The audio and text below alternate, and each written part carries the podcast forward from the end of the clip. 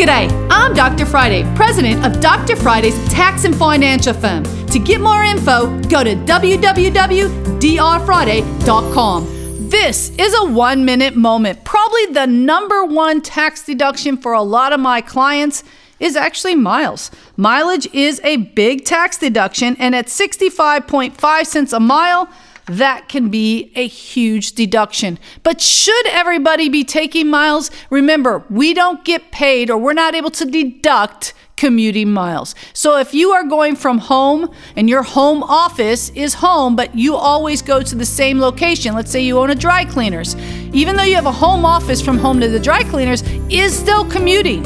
So make sure you understand so you're not caught in an audit or something because you don't understand the mileage deduction. You can catch the Dr. Friday call in show live every Saturday afternoon from 2 to 3 p.m. right here on 99.7 WTN.